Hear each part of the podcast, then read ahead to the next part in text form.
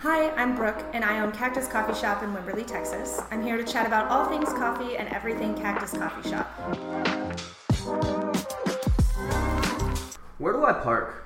So, we actually have a ton of parking behind the building. We do have spots in front, but those can be a little intimidating to get in and out of. So, if you pull in just past the flower shop, right by the WAG boot, you'll see the big giant boot with all the dogs on it. There is a parking lot back there with ample space.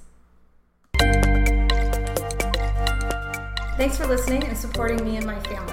When you contribute to local business, you really are making a difference in your community. I hope to meet you at the shop and share a cup of coffee with you soon.